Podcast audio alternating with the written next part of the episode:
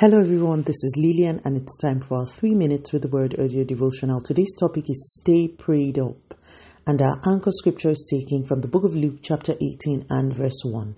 Now, Jesus was telling the disciples the parable to make the point that at all times they ought to pray and not give up and lose heart. This week, I'll be speaking a lot about prayer.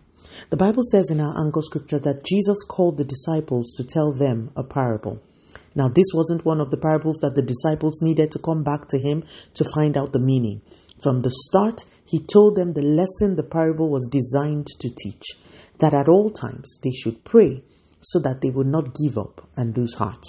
This is a good angle to start speaking about prayer from, if you ask me. That scripture doesn't say pray so that you won't give up and lose heart. It says pray at all times. There is never a time we should take a break from praying. The scripture says, pray at all times. Another scripture says, pray without ceasing. Prayer must be consistent and continuous at all times.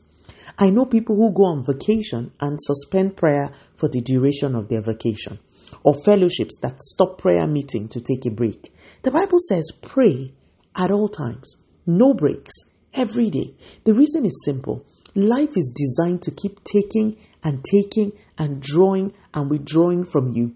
That if you do not make up the deficit, you will lose heart. You will become overwhelmed. If you are listening to me today and you are already feeling very overwhelmed with life, please believe me when I say that I have shown you your diagnosis. In the life of a believer, prayer plays many important functions, but one of them is to keep you grounded and afloat in the madness of the world around you. I love the way the King James Version puts it. It says, People ought always to pray and not faint. The other side of prayer is fainting. Satan fights the prayer life of a believer because he knows that once you can be consistent and continuous with your prayers, you are undefeatable. I didn't say you won't be tried or trials won't come, but you will surely stand because prayer is a place of strategy. It is in prayer that you receive not just strength and anointing to walk through the traps, but the strategy to use to counter evil. Is Satan fighting your prayer life? There are times in my life where I realize after three days that my prayer life has been under attack. Three days is bad enough, but some people don't even notice at all. There is a constant and consistent plan by the enemy to erode the quality of your prayer time because Satan knows that you cannot truly walk in any form of spiritual power without consistent prayer. If you cannot walk in power, then you cannot carry out the work that you have been called to do effectively. Prayer touches right at the heart of your purpose, and so you must cultivate a system around your prayer life. Here are a few tips I've used along my own journey to keep my prayer altar fresh and on fire.